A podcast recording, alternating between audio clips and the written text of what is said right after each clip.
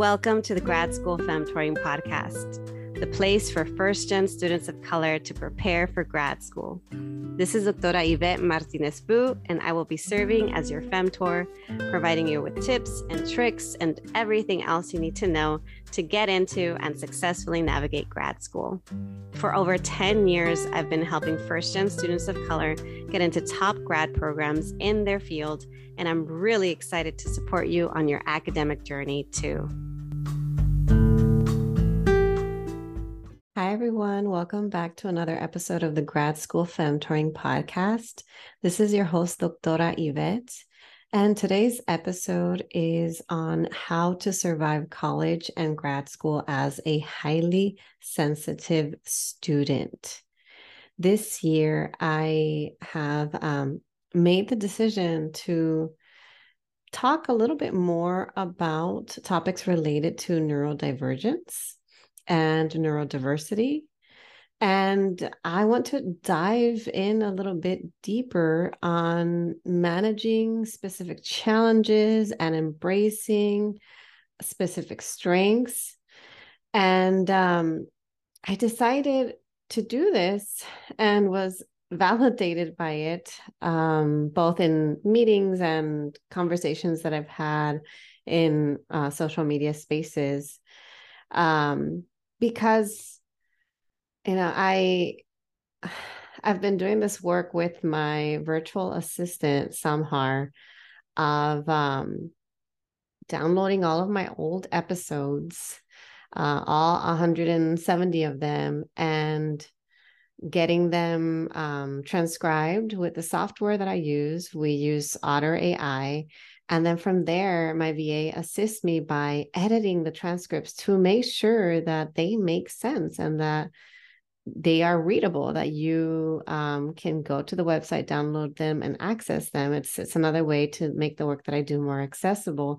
And so in having this conversation with Samhar about the episodes, the topics, the work that I do, you know, sometimes it can be hard for you to think outside of yourself, um, to describe um who you are and what you do um, from the perspective of someone who is new to meeting you and your work. And so um, Samhar mentioned something about how a lot of what I talk about is what I say, which is, you know, last year I started to be more specific about saying that I, I'm focusing on demystifying the grad school journey and um, teaching sustainable productivity tips and practices, and also focusing on personal development. So not just professional development, but the personal development aspect of getting to know ourselves better to live more um, values-oriented lives or more aligned lives, however you want to call that. Um, but yeah, Samhar mentioned, but also, you know, you are chronically ill, you are neurodivergent, and you, uh, what you share is, is informed by that lens. And I thought to myself, you know what, that's true. And that's right. And those are the voices that I want to keep uplifting too. Um, because I know that my platform is all about supporting first-gen B I P O C students, first-gen students of color. But then that added element is that my perspective is from someone who is chronically ill and neurodivergent and has learned more about it um, recently in the last couple of years. And um, another thing that has come up is that because I've started to talk about neurodivergence a little bit more, I've had more people who trust me, um, ask me, well, you know, Doctor Yvette, what is neurodivergence? Um, what is neurodiversity, you know, or maybe, um, they're like, maybe I'm neurodivergent. I've always struggled with X, Y, and Z, or, oh, my, my child's teacher is telling me that maybe I should get them assessed for X, Y, and Z. And of course I always say, I, I say to others, like I'm telling you now, I'm not a mental health professional. I'm not trained, um, to diagnose anyone, but I can certainly speak from my positionality and from my experience as someone who is neurodivergent and someone who has a partner and son who are also neurodivergent, but very different from me. And um, And so I do know a thing or two about it. So I'll start today's episode just with a little bit of the one oh one stuff. Uh, I want to define these terms for clarity, okay? So when I say the word neurodivergence, I'm referring to a term that's often used to describe the ways that certain people's brains have developed or work differently than your typical person's brain. This doesn't make them any better or worse. It just means they have different strengths and different struggles. Neurodiversity is a term that acknowledges the fact that we live in a world where so many people around us are different. We all experience and feel and interact with the world in different ways, whether we are neurodivergent or neurotypical. So then, then comes the word neurotypical. That term is used to describe individuals whose behavior and brain function Um, in ways that are considered to be the norm or quote unquote typical by a larger or more general population. So then the neurodivergent um, individual is someone who experiences neurodivergence. Um, so that's where you get the neurodiver- neurodivergence, neurodiversity. And so I, I hear when folks say, you know, um, I am neurodiverse, I think that a lot of people, what they're trying to say is that they are neurodivergent. Um, because neurodiversity refers to everyone and how we all experience the world differently. But if you have been diagnosed or have a strong suspicion and, and can self-identify in a way where you're pretty sure, but you just don't have access to the resources to get um, a diagnosis, um, then yeah, you, there's a good chance that you are neurodivergent. So in my case, for instance, I have struggled for most of my life. I've said this time and time again with depression and anxiety. It's an ongoing thing, um, on and off. And also more recently in the last couple of years, realized that I'm a highly sensitive person. It, I, I don't understand why it took me so long to realize that or to figure out that there is a term for this thing. I mean, I've always been called sensitive and sometimes didn't like being called sensitive uh, growing up. Uh, but yes, it, there is an actual thing called, you know, a highly sensitive person. And so um, in the world of neurodivergence, there are many different types. Um, and you may or may not be familiar with, with all of them. I probably am not familiar with all of them. Again, this is not my, my, an expertise that I've kind of researched as a, you know, scholar of, of neurodivergence, but I am familiar that some of the ones that a lot of us hear about are A D H D, autism, dyslexia.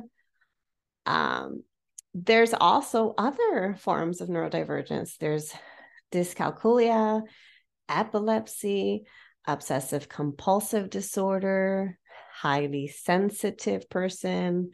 Um, there's, uh, this includes also folks who struggle with chronic mental health disorders like depression and anxiety, and also individuals who have learning disabilities. There's a lot, a lot more of things that fall under the neurodivergence umbrella. And we all experience that same thing differently too. So you might know more than one autistic person and they're so different. Like my husband and son, they're so different. Um, you might know, know someone who has A D H D and then you know someone else who is A D H D. Again, they might be so different. We all experience it differently, although there are some common markers. And so in my case, H S P or being highly sensitive Um, is one of them. And I have struggled with that for most of my life without knowing what it was. I always thought that it was just a byproduct of struggling with depression and anxiety, but it's, it's more than that. People who are highly sensitive happen to have deeper cognitive processing to emotional, social, and physical stimuli. It's similar to having a sensory processing disorder in that you have a sensitivity to sensory stimuli. So how do you know if you're highly sensitive? Um, there's a good chance that you might be highly compassionate. You might experience emotions intensely, you might think, analyze, and worry more than others. You might be easily aroused, easily stimulated, easily overwhelmed. Um, you're sen- you might be sensitive to external stimuli. Um, you might need more downtime than others. There also um, are folks who, if they're highly sensitive, they're probably also highly intuitive, highly observant, very thoughtful, like I mentioned earlier, very compassionate, highly creative, have a rich inner life, and can connect deeply with others. There's a lot more. Um, there are actually multiple quizzes you can find online to determine whether or not you're highly sensitive. And um, also, um, I'll have to link a book that I read about, about neurodivergence. And I'm blanking out on the name of the book, so I'll, I'll add it in the show notes if you see a link to a book. Um, that book has a really, really good list of characteristics of H S P, but it focuses on neurodivergence in general. Uh, so if you want to learn more about that topic, I would recommend that book. Um, so growing up, I didn't know that was a thing. I think a lot of us, um, older millennials, sadly, unfortunately, especially women and people of color, um, we were not diagnosed. Maybe we didn't have access to it. Maybe um, they didn't, like, uh, maybe professionals didn't notice these traits in us because they were uh, conflated with maybe some cultural um cultural expectation and things like that. And so a lot of us, um, because there wasn't a strong conversation um, about neurodivergence back then, we we got lost. We, they, you know, they told us girls that we're just anxious, um, but we didn't get these these official diagnoses, and a lot of us still don't have it.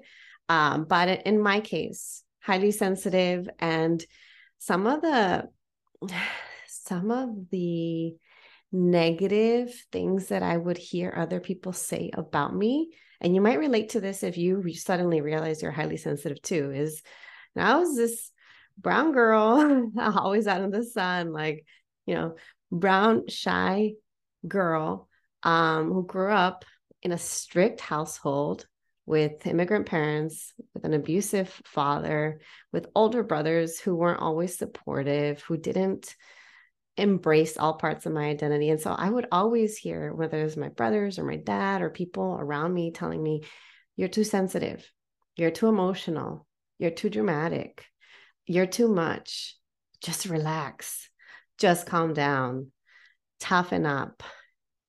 I still get a little triggered when I just hear myself say those things out loud, because then you start to internalize these things and associate them with you. And so it takes a lot of unlearning to embrace who you are and embrace the amazing things that come with being highly sensitive or any other neurodivergence that you may identify with, that you may have.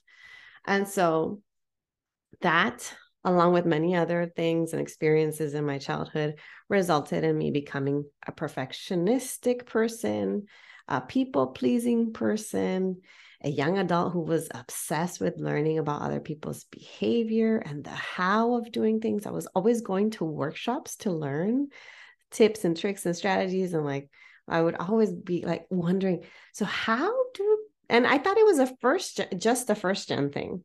But more recently, I realized it's not just a first-gen experience. It's also a neurodivergence experience where you're overanalyzing other people's behavior and the way that they do things and trying to mimic them because you've been taught your whole life that this is what you do to be successful. And so, yeah, one of the examples of one of the things I, I struggled with a lot in college and in grad school was networking. And I'll be honest, I still struggle with networking. Not as much as before, but it's it's still, you know, takes some concerted effort on my behalf. Um, but I would wonder, like, how do people network? How do they connect? What type of message do they send each other? How, how, how? Like, how do they not be socially awkward? How do you talk to a stranger?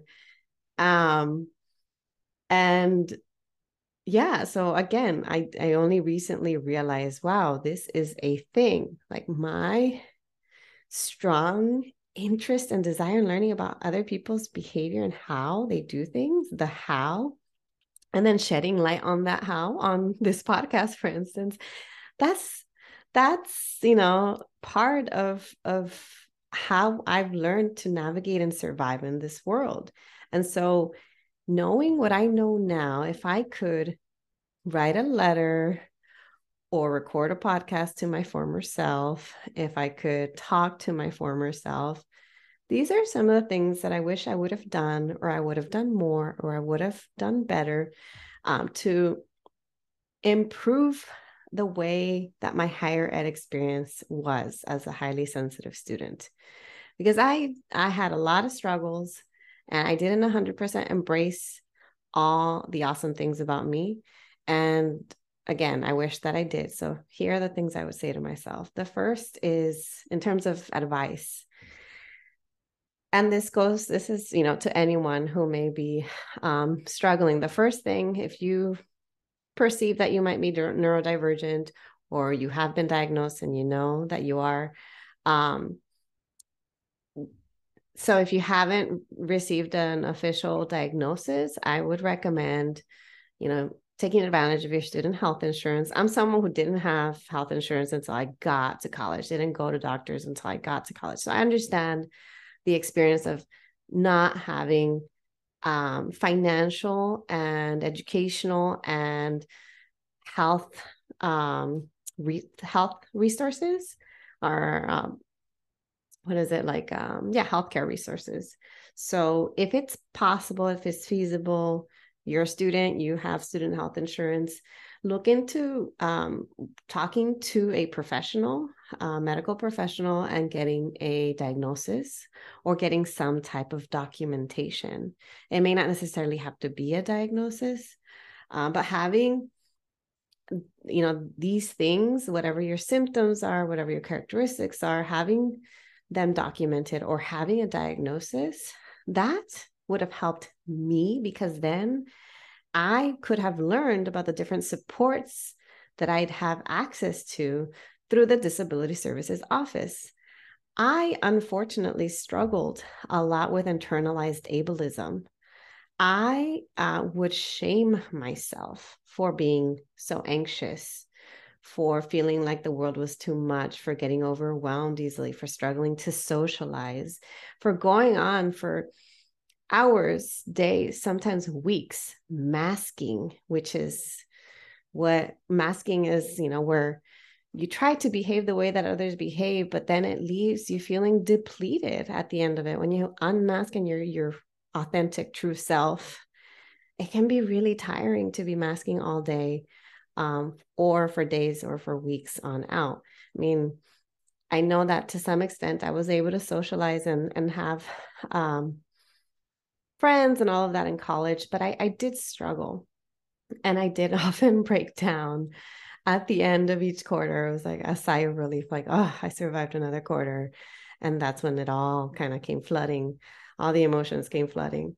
So again, learn, learn about seeking healthcare related support from some sort of medical professional, getting documentation, and validating that your experience is is a thing, and that you deserve support, and that just because what your experience doesn't look like other types of disabilities, maybe because it's not a visible disability, maybe it's because you're not needing to use a mobility aid, you might feel bad, you might feel, you might even gaslight yourself, like, no, I, I don't need help, or I'm not struggling that much, um, or, you know, you know, maybe I, like I shouldn't make things easier for me. Like maybe it's a form of che- cheating the system. I don't want to cheat the system. But no, if you're struggling this much, and if you have the confirmation of a medical professional, then yes, you are entitled to support. I want to say that again. Yes, you are entitled to support. You don't have to keep struggling or struggling to this extent forever. Okay. All right. The next thing I want to say, and this again, I know it comes from a place of privilege, uh, but if it's possible, if it's feasible, if it's within your ability, if you have access to it, work with a therapist to receive ongoing support. As a student, you might have access to a certain number of therapy sessions um, through uh, your counseling and psychological services center or office. And yeah, it might not be every week that you can see someone. Maybe it's every other week. Maybe it's every month. Um, but actually nowadays there, there are more options for online therapy support and for relatively more affordable options. I say relatively because even for some of us, like the only affordable option is free, and that's just really hard to find. Um, but if it's if it's within your means, if you have access to it, take advantage and get that support. I can't tell you just how helpful it is to have someone else who can help you navigate difficult transitions, especially if you struggle with transitions and change. And a lot of us who are highly sensitive, we really, really struggle with change. I had a therapist who helped me navigate my transition with quitting my higher ed job and moving abroad. I have a therapist now who's been helping me with, you know, navigating life as an immigrant in a new country and now deciding I want to move back to the U S. And so my therapist is going to be helping me with navigating that other transition, because um, I'm not moving back home home. So lots of change. Um, but now I know that I can handle it, even though I'm highly sensitive. Why? Because I have support and resources and tools. Um, I can't afford to see her often, but even if it's once a month, it still helps. Um, okay. The next thing I want to say to all highly sensitive students out there is to find your safe and calm spaces. This is one thing I did do without even realizing it. Um, I was always on a mission to find spots on the U C L A campus that were quiet, that were calm, and that they, they were hidden. Um, so I remember many, many years ago finding, it's probably not even a hidden gem anymore, but I found this gem spot on the fourth or fifth floor of the arts library. Hardly anybody would be there.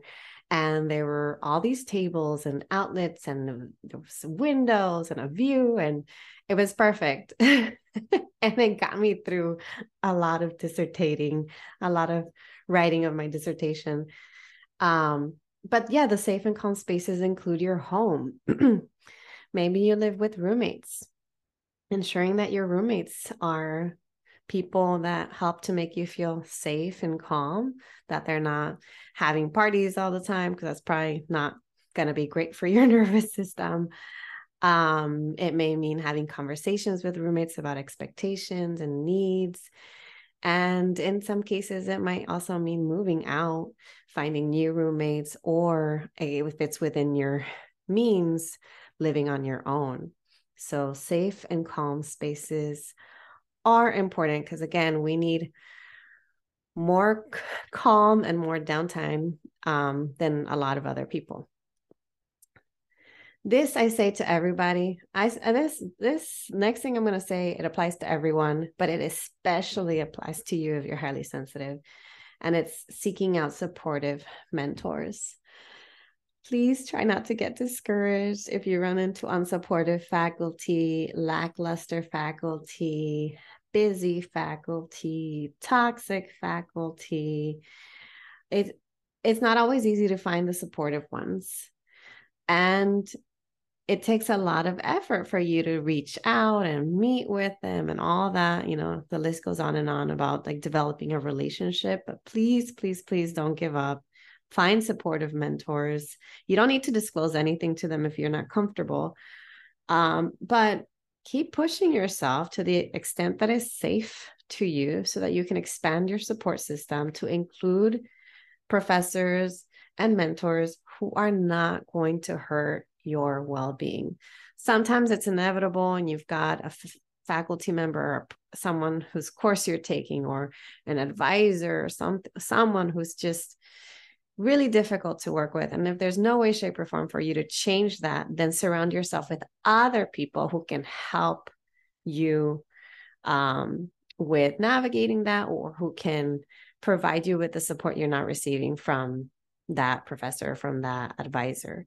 So definitely seek out supportive mentors, because they will make a big difference in your experience. The other thing I want to say that I wish I would have told myself, I wish someone would have told me if I knew better, um, and that's to embrace, embrace yourself, embrace your talents, embrace your skills, embrace the things that make you you. Um, maybe you're really good at one-on-one encounters rather than group encounters. So then embrace that. Go to office hours and do your participating there. Talk to a professor or a T A one-on-one. Um, if you prefer a smaller circle of friends, then don't force yourself to go to big parties. Maybe try planning smaller get-togethers. Maybe go to like events in more calmer or intimate environments. Maybe you're really creative, then find an outlet to express that creativity. And it's okay to do that, even if it's unrelated to what you're studying. It'll actually help you because it'll give you a reward, and that can be your reward that can motivate you to get your other work done. So, so embrace, embrace your talents. Along that line, similarly, do things that fill your cup. This could be considered self-care to some, but I mean, in your case, if you're highly sensitive, do things that help to calm you down. This can mean meditation, journaling, yoga, taking a hot shower or bath, deep breathing exercises, stretches, alone time, spending time with an emotional support animal, walking outdoors, going out into nature, you name it. Figure out what are the things that fill your cup, that help to calm you down, and do more of those things and integrate them into your daily or weekly routine. The next thing is really important, really, really, really important. That is to consider your speed. What I mean by that is that as someone who is highly sensitive, I know that I don't work at the same speed as others. I'm highly sensitive and, and I'm chronically ill. I definitely don't work at the same speed as others. Um, so you might not be able to go at the same pace as your peers. You might not be able to take as many courses, take on as many projects, or even finish your program in the same number of years as your peers.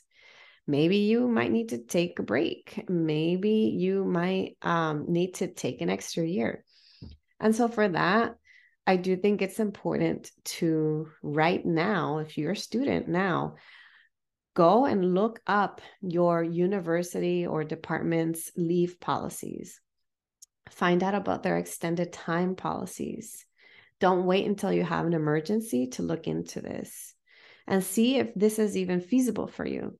Because what if having one more year could make all the difference between you struggling or making yourself sick or debating leaving your program to you finishing your program and finishing well, or finishing with more clarity or more confidence?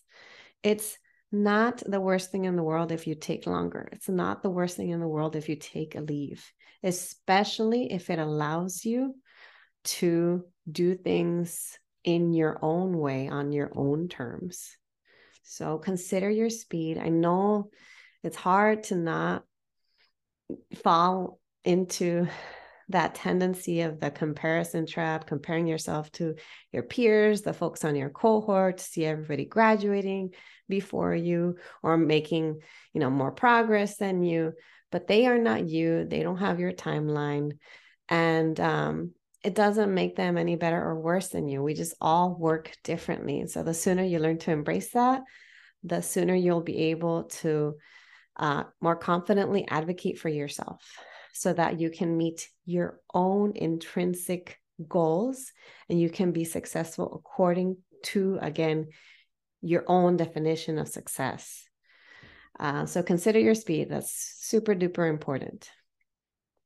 The last thing I want to share, and I've said this, again, this applies to everyone, but it's especially important for neurodivergent and highly sensitive students, and that is to learn to set boundaries and to learn to advocate for yourself as soon as possible. I didn't learn how to say no. I didn't learn how to set boundaries. I had no boundaries in grad school. So I didn't learn all of this until after grad school. And what can help you if you struggle with this too, like I did, um, is to start keeping track of moments that trigger your nervous system. Maybe you pull out your little notes app, or you have a little notebook that you carry with you everywhere, or you just find a place where you can jot down your thoughts of moments that have triggered your nervous system to go on overdrive. So just start to track them. And then later, when you're not on overdrive, when you're not feeling that intensity, when you feel a little more calm, go back to those notes and think to yourself, well, is there something that I can do about it? Is there something that I could do differently next time? You know, maybe you struggle with receiving written feedback. And uh, maybe next time you can ask your professor if they can provide verbal feedback. Maybe they record their feedback on Zoom or using some sort of like audio recorder, or um, maybe they give you verbal feedback with you in person when they meet with you. Um, or maybe you struggle with attending and presenting conferences. It's really overwhelming. It's a lot of people. And um, maybe you could see if they can move your panel time to an early morning time on the first day, or a late afternoon, or the last session on the last day. Um, I say this because they're usually the times that the least amount of people show up to panels. And I want to remind you that it's okay to have a small audience if you're presenting at a conference. If you can't do that, you could also always keep practicing with a trusted friend, or you could try to scope out the location beforehand so that you can fam- familiarize yourself with it so that it feels less overwhelming, and you can minimize your anxiety too. If you are um, being pressured to do something that you really don't want to do, it's okay to say no. Again, that's part of learning to advocate for yourself, is learning when to say no and what saying no means to you. Uh, so for you, saying no to this might mean that you're saying yes to yourself and to your own sense of peace and calm, if you're saying no to something that you absolutely don't have to do. And if it is something you absolutely have to do, and it is really, really hard on you, that's where the accommodations are helpful. So um, if you struggle with saying no in general, I'm going to ask you to check out episode one seventy-four of my podcast, because in that episode, I offer email scripts that you can use to say no in different situations. I mean, if, if someone's asking you something right there in person and you struggle to say no, just tell them, like, can you give me some time to think about it? Or can you email me about it uh, so that I can, you know, review it and think about it? Giving yourself time will give you the time and space to come up with a way that feels safe to you to say no. Okay. Uh, so learning to set boundaries and advocating for yourself, very, very important for everyone. But again, especially highly sensitive students and neurodivergent students. Hopefully you enjoyed today's session. Um, I will probably do a couple more this year on neurodivergence. And I'm hoping I can find some speakers too, can, who can speak to their experiences and their knowledge on different topics. Um, hopefully I can bring someone who can talk about A D H D, because I have, you know, clients who who have or are A D H D, and that's one thing that they're trying to learn how to navigate a little bit better, and um and and other types of neurodivergence and also disabilities too. So be on the lookout. Um, it's something that I'm going to, you know, try to bring up as a topic a little bit more. Even if you are not neurodivergent, I think this is important to learn about, because there is someone out there that you've encountered that is part of your life who is. So the more we learn to support each other, the better off we are. And actually, when I talk about um, uh, accessibility and accommodations and accessibility tools with other people, you might be surprised to find out that a lot of these tools are not just great for disabled and neurodivergent folks, but they're also great for you too. So the more you learn about support others, who knows, you might find ways to support yourself too. Okay. All right. I'll talk to you all next time. You probably thought this episode was over, but I actually have a quick postscript because I was re-listening to the episode, getting ready to put it out there. And I thought, I really, really need to clarify these two things for my audience before I can move forward with publishing this.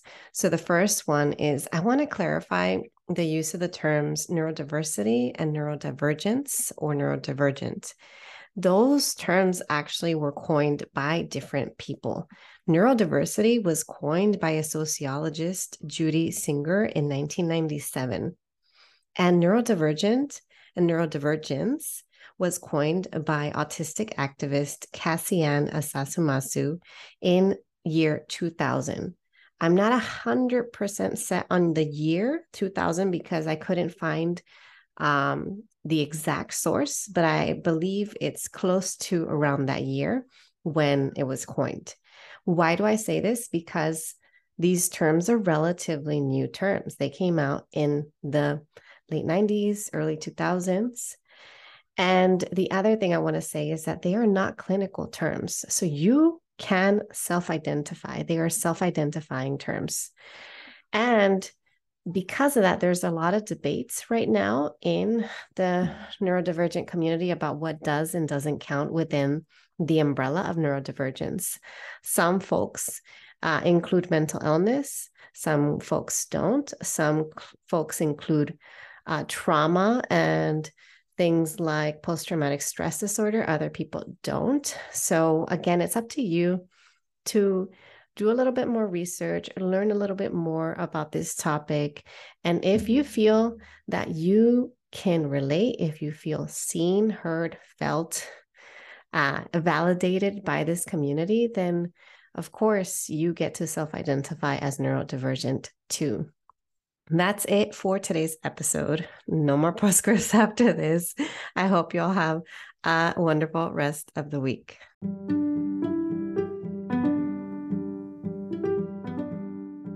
Thanks so much for joining me in the Grad School Femtoring podcast. If you liked what you heard, here are three ways you can support the show. The first is to make sure you're subscribed and leave a review of the podcast. If you leave me a review on Apple Podcasts, you become eligible for a free half-hour coaching session with me. Yes, that's right, one free session. Once you leave a review, you can email me a screenshot and I'll send you a link to sign up. The second way to show your love is to get yourself a copy of my free fifteen-page Grad School Femtoring Kit, which includes resources on research, organization, grad school, and career prep. Go to gradschoolfemtoring.com slash kit to get it today. The third and last way to support my show is to follow me on social media. I am on Instagram, LinkedIn, Facebook, Twitter, and occasionally TikTok, with the handle at Grad School Femtoring. Thanks again, and until next time.